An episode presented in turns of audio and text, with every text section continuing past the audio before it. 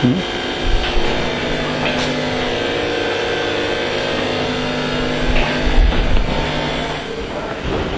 Okay, can you all hear me now?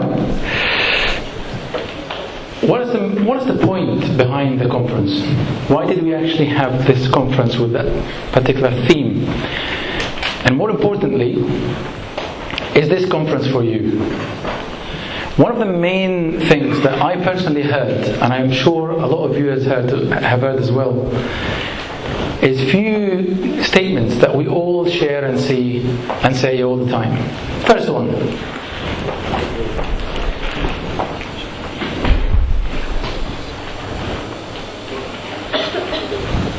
Okay? First one. I cannot believe or accept God's forgiveness. A lot of us would go for confession.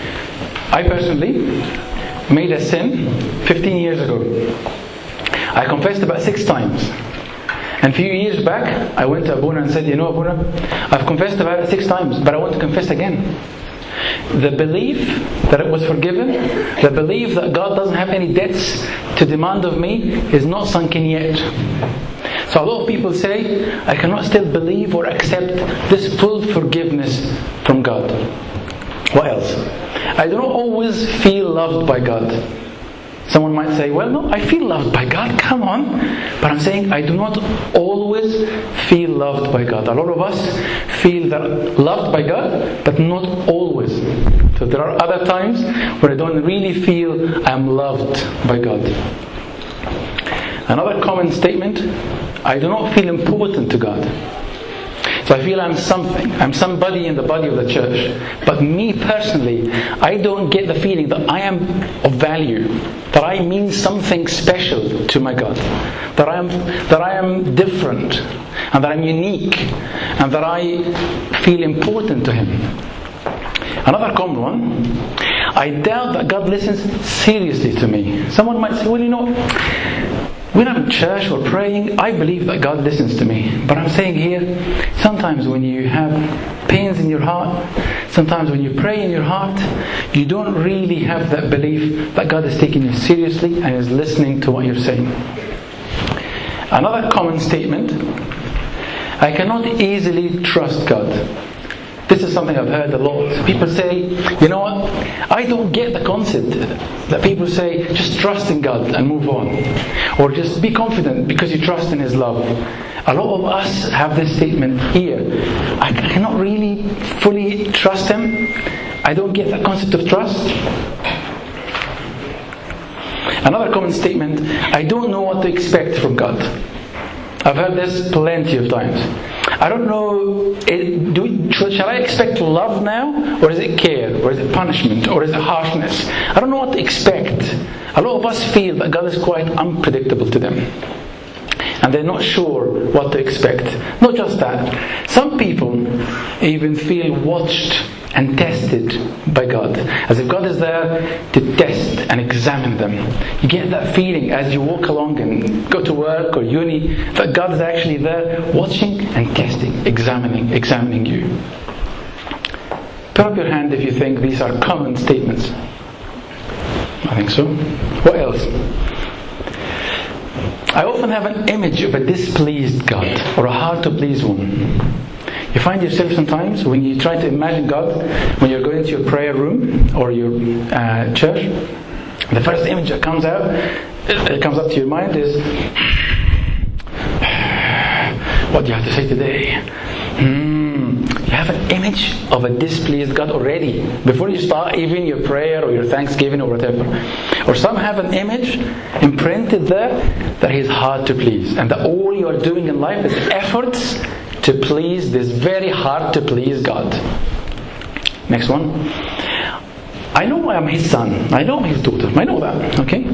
But I don't enjoy this fatherhood. So there's the knowledge, but I don't really enjoy it. I don't practice it. It's like my son knows that he's my son. On his passport, he's my son. But there's no enjoyment of the relationship. There's no um, time spent together. There's no quality. I feel his fatherhood is determined by my status and my actions. So he's not always a father. He can be a father sometimes, but some other times, depending on what I'm doing, depending, depending on what states I'm in, he might change a little bit. Might be a master, for instance. Might be um, my enemy. I mentioned to somebody once, I said, Well, God is actually for you. And that was shocking to him. He was like, He's, for, he's with me, He's not against me. So a lot of us still have this belief that his fatherhood changes depending on my status or my, my actions. And last one, I can tell you there's a big gap between what I believe and how I actually feel about his love and care. So in theory, I have the belief, but the, the practice, the feeling, has not been touched yet. Put up your hand if you think these are common statements. If this is the case, then this conference is for you. This conference is for you. Because that's something that we will tackle in the conference. These are all common statements. What's the story? The story is when we were children and teenagers, we all had needs. And this is Maslow's um, hierarchy of needs. I'm not saying I agree with Maslow's um, uh, theory, but I'm using it to show that we all had needs. Need to be loved, need to be cared for, need for intimacy, need to feel confident, need to feel um, valued and have some self esteem, need to have boundaries need to be made feel free and creative, and need to be to feel belong that we belong. So we all had needs. We all agree? Yes. Who is meant to provide those needs for us to begin with? Primarily, mom and dad. Primarily, mom and dad are meant to provide um, for us all these needs. Forget about the mom for a minute. Let's focus on the dad. So the dad is a co-provider. So he helps mom in providing for our needs. But the father has a separate role, has a different and unique role in the relationship. Give an example. My son is five, Benjamin. We were walking down, we were on holiday uh, recently. So my wife was taking him down the beach, walking with him, having fun, jumping, dancing. I come along, I lift him up, put him on the fence, walk on the wall, and I'm going to be holding your hand. I mean, it's that. Encouraging a bit of risk taking, a bit of adventure, a bit of independence. You go talk to the waitress and tell me what she says to you. That's what I do. His mom would be like, Why? You just go do it. I'm giving him some independence, some courage. What I'm trying to say is the father's role is a bit distinctive from the mother's role providing something different, even with a play. Surrounding my wife would play with Benjamin, with uh, reading a book, doing some homework, coloring. I come along, let's play fight, man. Give me your worst enemy. I am uh, Hulk, Hulk. You are Captain America. Let's fight. So I'm adding something that the mother isn't normally adding. On top of that, the father is being assigned by God to be a leader in the relationship. And if you read any book on quality of leaderships, you find a leader should be trustworthy, enthusiastic, committed, confident, reliable, stable to hold the team or hold the family, a summary of this slide is the father's role is, is, is different, is important in itself. It's not just a duplication of the mother's role. Do you agree? Put up your hand if you agree. Okay. But having agreed on that, that means that the father's role has particular impact on me and you. And this impact includes our emotional security. So the father plays a big role in making us feel safe and secure. Again, I'm going back to the last time I used my uh, Benjamin's uh, Benjamin's example.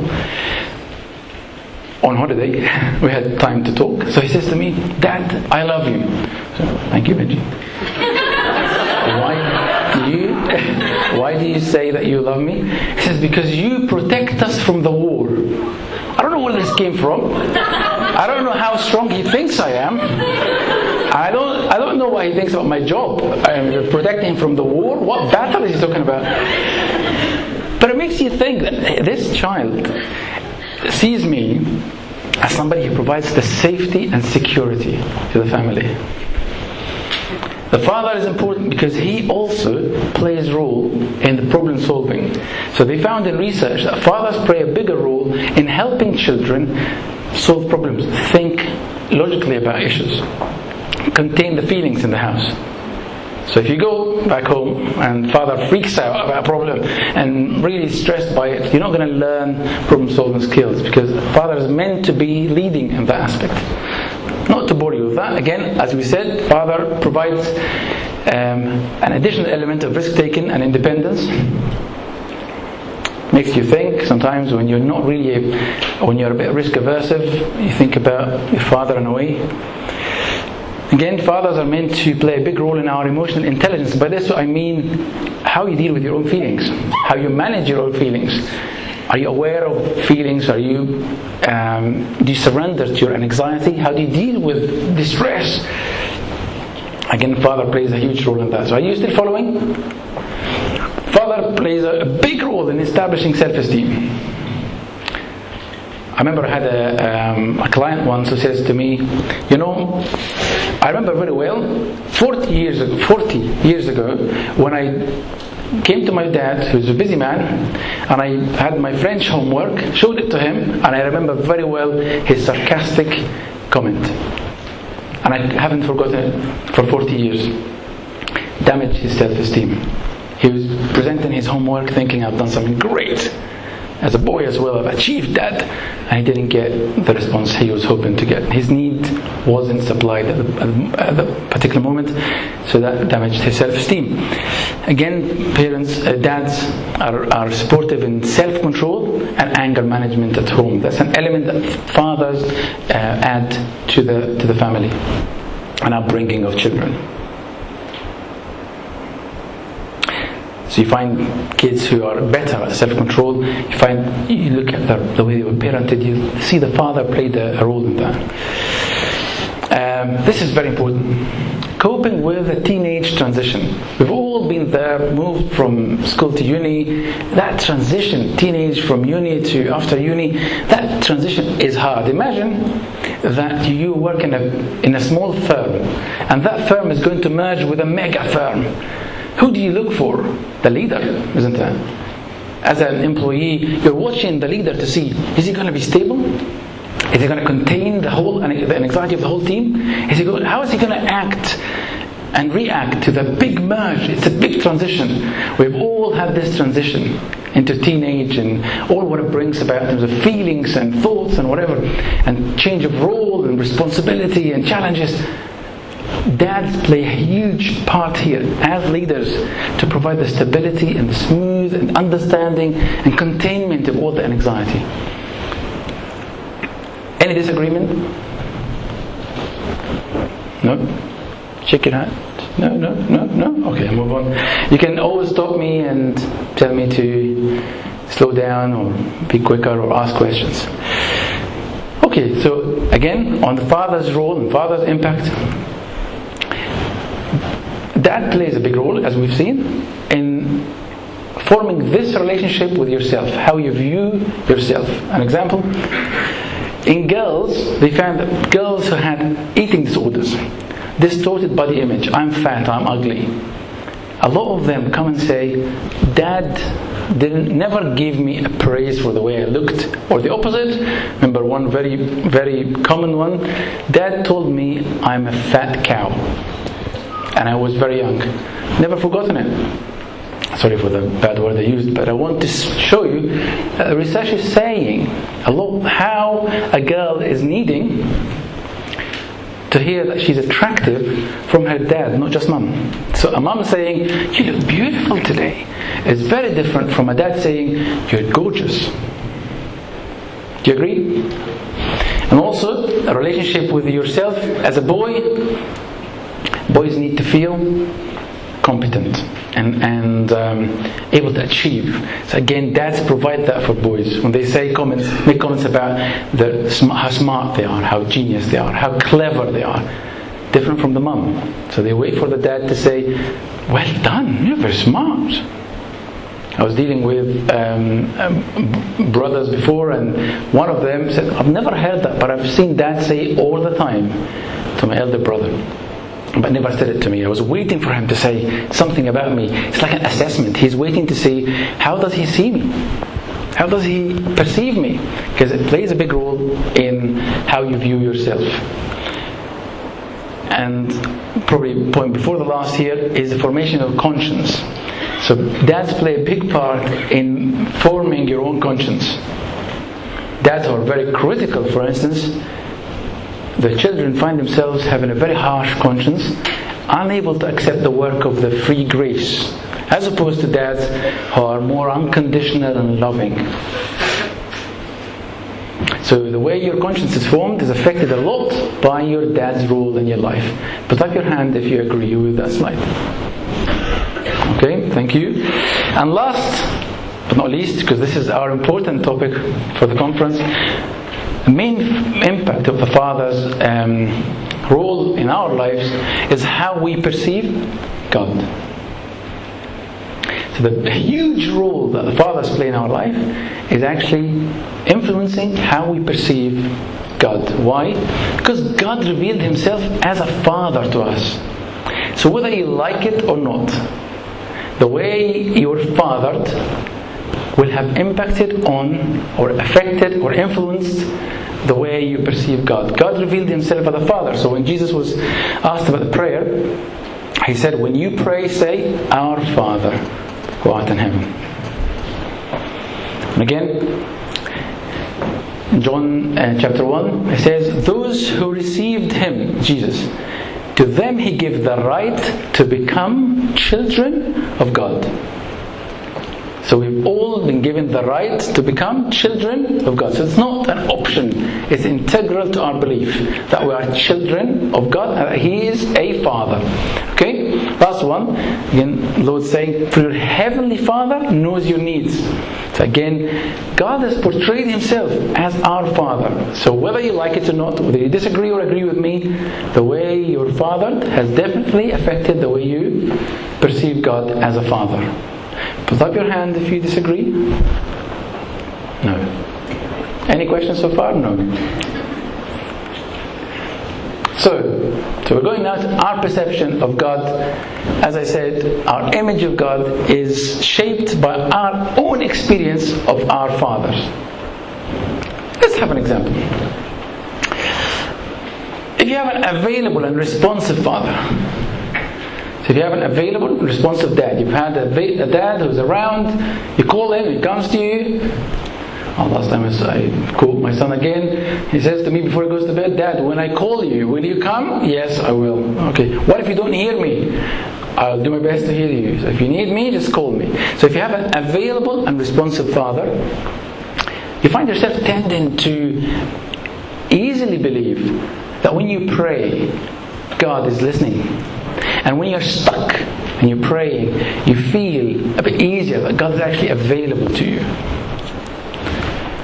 If you have a caring and a forgiving Father, you find it more acceptable to you that when the Father, the Heavenly Father, reveals Himself as a loving and a caring and forgiving Father, you find yourself more easily accepting of that. Whereas if you have a father who doesn't forget, doesn't forgive, keeps reminding you of your mistakes, all of that. You remember 10 years ago you've done that. You remember you broke this. You find it very hard because you impose you impose that on. You're asleep. You impose that same picture, you project it on God. So you find that's why we said in the beginning, you feel that God is watching not forgiving, not easily forgiving, maybe forgiving, but still remembering and reminding, and you, you still find it hard to, to get the concept. If you, find, if you have a hard to please Father, then you find yourself automatically thinking God is also a hard to please Father. And you find yourself making a lot of effort. And what pleases you is when you think, I've done something great here, but then you think, well, that's not good enough. That's not good enough. And a lot of us in the room I'm guessing, kind of sure of it, that a lot of us have been through this. That we still think that God is a hard to please person. And sometimes we don't know where this came from. But I'm, we're shedding some light here. That probably, if you have a hard to please father, that can be easily projected on God. Again, if you have a cruel and a mean father, we've talked about God who is watching and wanting to examine you all the time and trick you and every trouble you go through. Maybe God wants to examine me here. Maybe God's trying to trial me to see to see what my reaction is going to be. That's an attitude that reflects that you think God is a bit of a mean and cruel person, wants to trick you, can't be trusted. I'm reminding you that again, a lot of us who had a cruel or mean father uh, sarcastic father, that could be um, the case, imposing that on God Himself. So put up your hand if you think this is, um, you agree with that. So, what am I saying here? We all had faultless, no one of us in this room had faultless father. That's a conclusion. Even if you think, well, you know what, Michael, you're talking about very, very sort of dark examples. My father was great. I'm not saying he was bad, but no one had a faultless fatherhood. Do you agree? No one had a father with a fault. So actually, what we're trying to say remember, I mean, your father had made mistakes, and this is a time that we will see now to discover the fatherhood of God. Whether you think your father was okay, half half, mm, well, I can see his errors or problems. The point that we are saying is not about how to judge your dad, it's actually about how to reconcile with the Heavenly Father and accept Him as He is. So, as I said, we've all had an element of distortion to our fatherhood. This is your homework now. Okay? First question I can't remember ever having a hug from dad. Very common statement. I've heard it personally. I've heard it uh, at least a few times. Never, I can't remember that. How do you think that would impact on this person's view of God? Give me one, one answer, I'm fine, move on, because there's no time to have more than one answer. Give me one, one thought. How do you think that person would um, view God? Not I said one, yeah, not an intimate, emotionless, and distant. Yeah, absolutely, absolutely. Uh, not intimate, yeah, distant. Talks to me through a through a wall or from above, but not really hug. Okay, I have never had a one-to-one with my dad. Do you think the view of God? How would that be uh, affected by this? How would that person view God? Similar, huh? No. God doesn't want to listen. Say again? God doesn't want to listen. God doesn't want to listen, not taking me seriously. You know, the one to one makes a huge difference because it makes people feel I'm being taken seriously here. Someone is actually, okay, let's leave what we're doing, let's have a one to one. Makes a huge difference. A lot, of, a lot of people have very, very busy fathers, sometimes too busy to offer one to one. The belief would be God doesn't have that time to have one to one with me. Okay? Dad was never available how that person view God. You following or shall I move on? Okay. How that person view God, you think? One answer would be fine. He's too important to talk to me. He's too important to even listen to what I'm going through. And that person would find it very hard to accept the idea that God is actually with you. So it says, Emmanuel, the Lord is with us. With us? He's, I can't relate to that concept. Okay? He was so harsh, snappy, and unpredictable. We've talked about that and how we find God hard to predict. Don't know what to expect. I've had one person once say, I'm going to pray, okay? I've had this. We've sat down, we talked, I'm going to pray now. But I want to ask you one question. I said, Yeah, of course, yeah, go ahead. He says, I want, to tell, I want you to tell me what to expect from God when I go and pray. Is he going to be forgiven still? Is he going to change his turn? Is he going to be. I don't know what to expect. Again, this reflection sometimes of having a snappy, unpredictable dad. Sometimes coming back from home, overloaded with work, snaps at everyone. Ooh. Or drinking. So again, as a child, you don't know. I mean, he's coming home, he should be playing with me. And then suddenly snappy and shouting, and you think this is very unpredictable. Without realizing, you build the same idea about God. What to, what to expect. Better avoid him, because I don't know what to get what I'm getting. He was so undermining and critical. Do you think? How do you think that person views God, or might view God? How would that affect a person's relationship with God? Nothing is good enough for God. Yeah, nothing is nothing is good enough. And there is that. You know, one, one very common thing that happens here for children born to people like that, or fathers like that, at times, is what happens after you sin your reaction to sinning.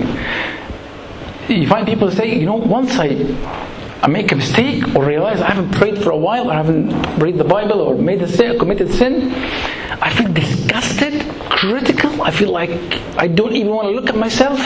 There's a sense of disgust and I don't, I hate myself.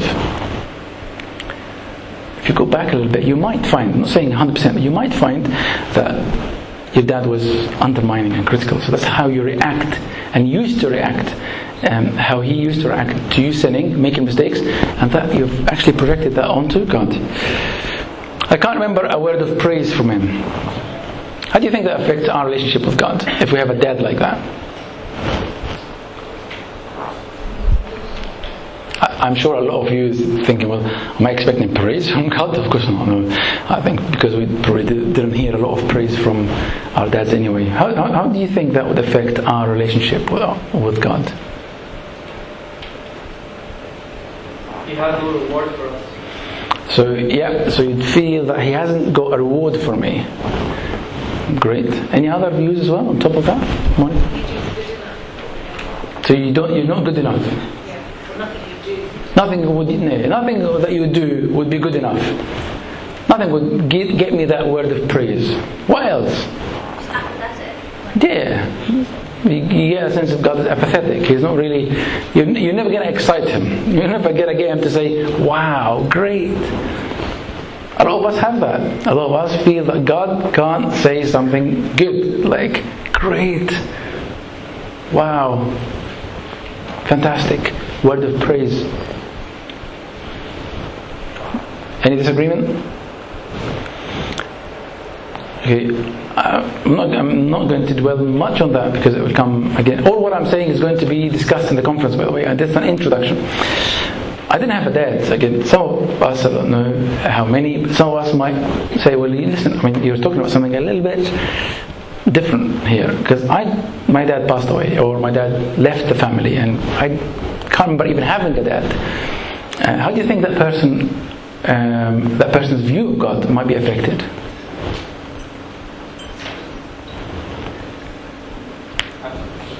Absent God. Yeah, what else? They don't know what it's like mm. to have a father and have that relationship. Absolutely. They don't know what it's like. So, again, a common statement is people pray, Our Father. I don't know what it means. I've been repeating it for years. I don't know what it means. It doesn't mean anything to me. So the meaning, the weight of the word is not there. Because I've never really had a dad. Uh, or dad left us when I was very young.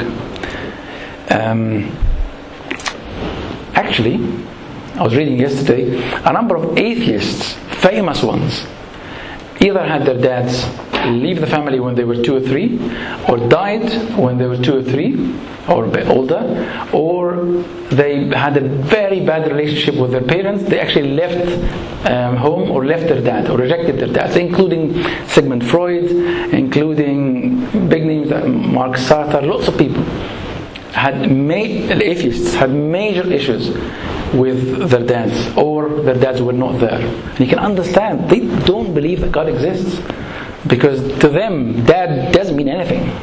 And God saying, I'm a father, doesn't mean anything. I never had a father.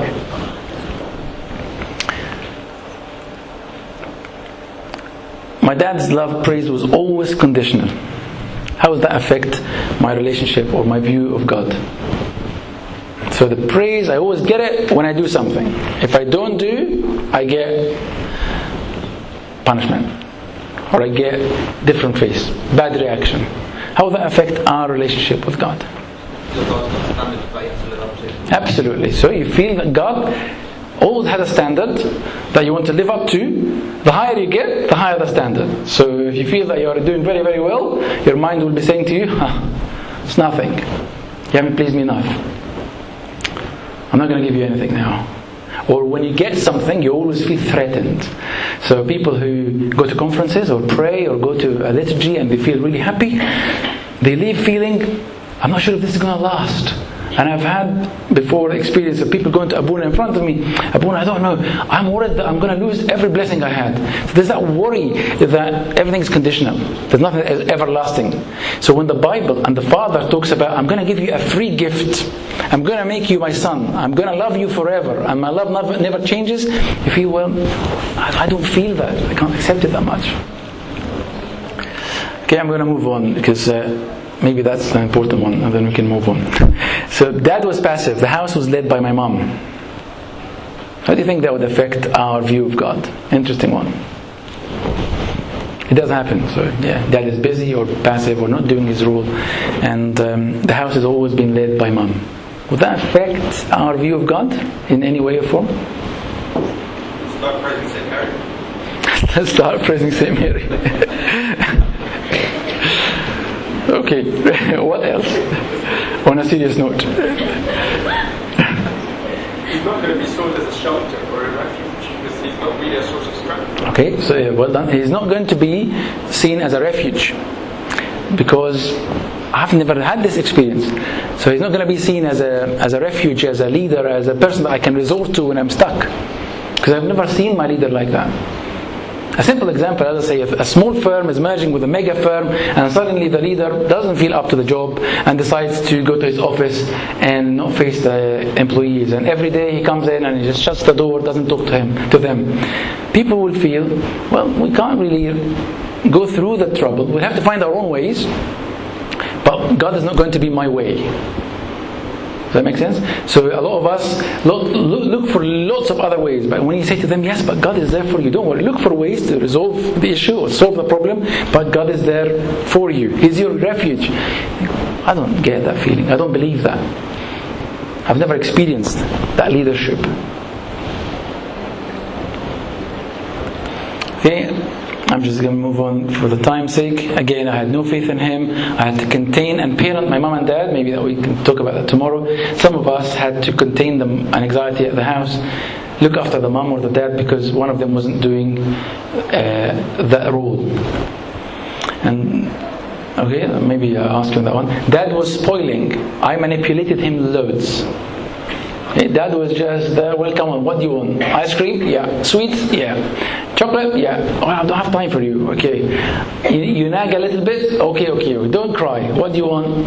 I want this, which is wrong. Okay, take it. Take it and play with it. You want to play games all day?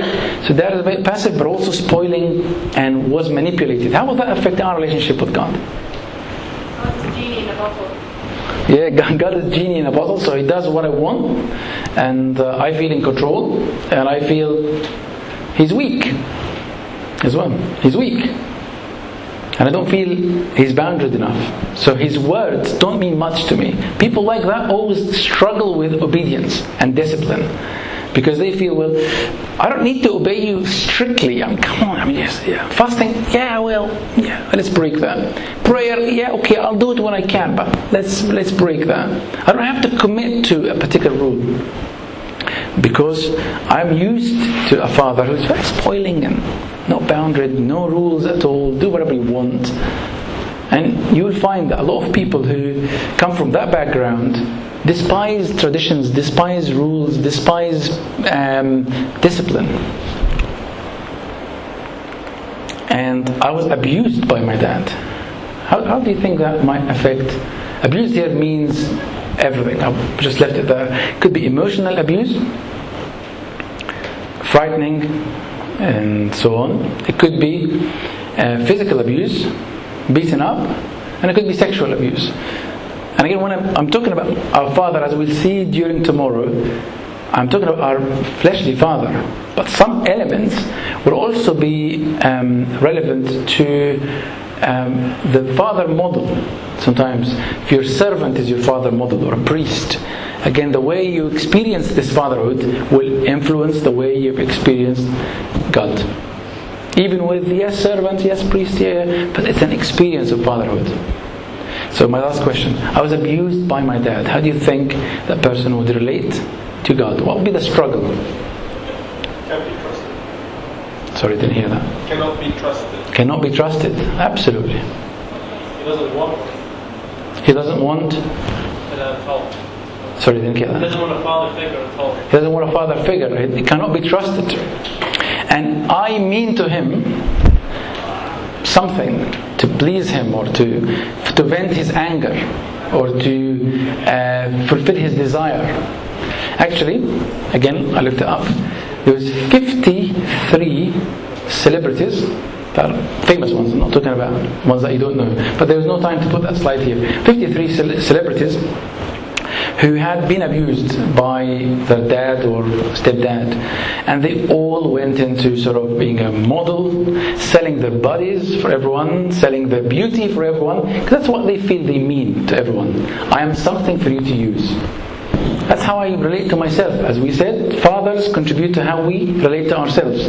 But also, they believe that God is there to enjoy my torture and to enjoy my struggle. And they can't relate to the father figure because they've been abused by their own dad.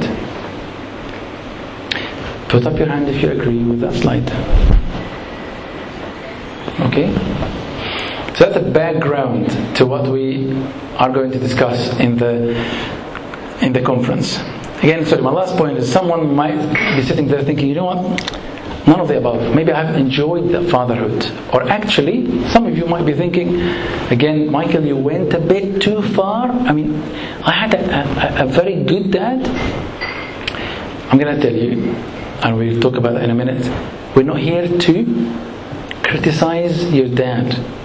We're not here to blame your dad and point the finger.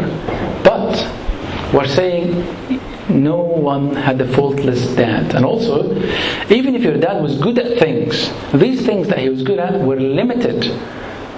Our call for this conference, our invitation, is to actually go beyond what we've experienced, the good one, and get healing from the negative one. Does that make sense? So, our aim is actually to experience what is beyond what I've experienced. The love I experienced was good, but the love that is an offer is much different. The care and the support that I experienced in my dad was good. I enjoyed it actually. But the one that is on offer by the Heavenly Father is much more, it's beyond that. And that's what I'm needing to experience. So, our aim from the conference is to help you reflect on your own experience of fatherhood as we were just doing a little bit. But want, we want you to reflect personally on your own experience, not other people's experience. That's why you will find that the workshops are focusing more on you as a person. We aim to highlight the distorted image of the Father that we've all shared. And we aim to help you start to discover God's own fatherhood. That's the beginning of the healing. And that's the purpose of the healing, is not to say, okay, you know, the West had a problem in their psychology, is they focus on individuals only, not in a relationship with God. So they want you to focus on your own experience, what was wrong, what was good, and how to help yourself. This is not what we're saying here. We're saying by reflecting on your own experience, you have to start the journey of discovering God's fatherhood. Would like you to begin the journey of healing from any wounds that you had. And as I say, it's a journey as we will see throughout tomorrow. And we would like you to start viewing your family through God's grace, not through your wounds, not through your experience, but through God's grace. Even if they were nice to me, yeah, yeah. Even if they were very, very good and holy people, yeah, I'm not saying they have to be bad, but I'm saying you have to make that move of seeing them through God's grace whether they had bad things or good things in them. As we will see also in the conference on tomorrow and the day after, that we often tend to split. This is not the point here, I'm just uh, came about.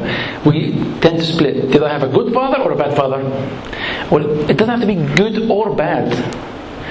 Our parents had some good stuff that they offered and some bad stuff. The good stuff, we need to feel thankful and grateful. Some of us never said thank you to the parents because they feel I can only see the negative side, the stuff that others had and I never had. That's not what we want. We want you to see that everyone, every father that we had, had good and bad, had good stuff, bad stuff, negative stuff, and um, positive stuff. And you need to accept that and reconcile with that fact, as we will see tomorrow as well. And then go beyond that to experience God's perfect fatherhood to you as a person. And last thing, as I said, not to blame your parents. This is not the aim at all. It's not about them. It's about how you see God's grace, how you experience God's fatherhood. This is the main thing. It's not about that blame, so don't worry. And also, it's not to self pity. Because someone may think, well, I'm a bit worried about this conference. You know what? I'm getting a bit itchy here. Are you asking us to sort of feel sorry for ourselves? and feel oh, I'm a victim here. I've, I've been really uh, damaged. God dear me. I wish I didn't listen to that talk. So this is not the point. Why? Because it's not really about making you stuck in your past, stuck in your wounds, and focusing on your self because there is a call that says you have the right to be children of God. So it's not negative about you. Actually, you have something, you have a big gift. We're encouraging you to get it. And if your wounds are in the way, we're encouraging you to go beyond that and get healed and get that gift of being fathered by God Himself. So, I've taken too long. How to benefit from the conference? First thing, practice personalized prayer trying to practice the prayer with everyone, but try in your heart to start practicing a personal prayer where you start sort of having that relationship with God as a Father. Practice prayer that is not limited to prayer time because that helps you connect with the Father, not just when we are praying. You're having a chat, having a meal, try in your heart that are actually connecting with the Father who has been eager and keen to have that relationship with you. Make use of the quiet time. So it's not to sleep, it's not to relax, it's actually to contemplate, it's to read the passage and reflect and connect with God. And then seek support if needed. So, as we will say tomorrow as well, healing sometimes needs support. Sometimes you think, well, I don't think I can do this by myself. It's too deep. I don't want to go there. I don't want to open the box. If you don't feel you can, don't do it by yourself. So as we'll say tomorrow, Abuna will have time, and Jane, who will introduce tomorrow, a Christian counselor who will also have time for people one to one, and obviously myself, I'm available as well. If you feel you need a little bit of support, a little bit of connection, a little bit of explanation, so seek that if you if you need, and take notes when possible. So you'll find a, a couple of sheets there in your pamphlet. And most importantly, when the Spirit talks, be attentive because this is the desire of the Holy Spirit. I'm finishing with that, with that concept. This is the desire of the Holy Spirit to reveal to you this fatherhood. It's as if a mother, okay, wants to tell her son, Your dad is the prime minister, your dad is the richest in the UK. And this is the voice of the Holy Spirit. He's trying to tell me and you, Your dad is the heavenly father. Your dad is the King of Kings. This is your dad. So when the Spirit talks to you through a talk, a song, in between quiet time, be attentive and respond because the Spirit is more than capable and the only capable person to guide you to this fatherhood concept. Where did they get that from? I'll tell you in a minute. Maybe I skip this one and tell you where I got that from first. For you did not receive the spirit of bondage again to fear, but you received the spirit of spirit of adoption by whom we cry out abba father. Dad. How many of you experience saying to god dad i have. Anyone? Not many. The spirit himself bears witness with our spirit that we are children of God. So the Holy Spirit is taking that witness. You are a child of God. You are a son and daughter of God. And last verse, really beautiful one. And because you are sons, God has sent forth the Spirit of His Son into your hearts, crying out, Abba, Father. That's why I said to you, when you hear the Spirit talk to you, touch you, and highlight something to you, this is the Holy Spirit trying to tell you, this is your dad. I'm going to go back to the slide I missed. Do not, do not focus on yourself. This is not about discovering your wounds full stop. It's about discovering God's fatherhood, God's love, God's offer, God's call. Do not worry. You are not judging your parents by examining and thinking, how was my relationship with my dad?